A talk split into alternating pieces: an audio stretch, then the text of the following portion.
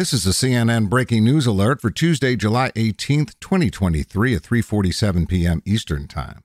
The Army has identified Private Travis King as the soldier who crossed the demarcation line to North Korea today and is believed to be detained in that country. A U.S. defense official says King had been facing disciplinary action and was set to be sent back to the United States. He joined the Army in January 2021 and is serving as a cavalry scout.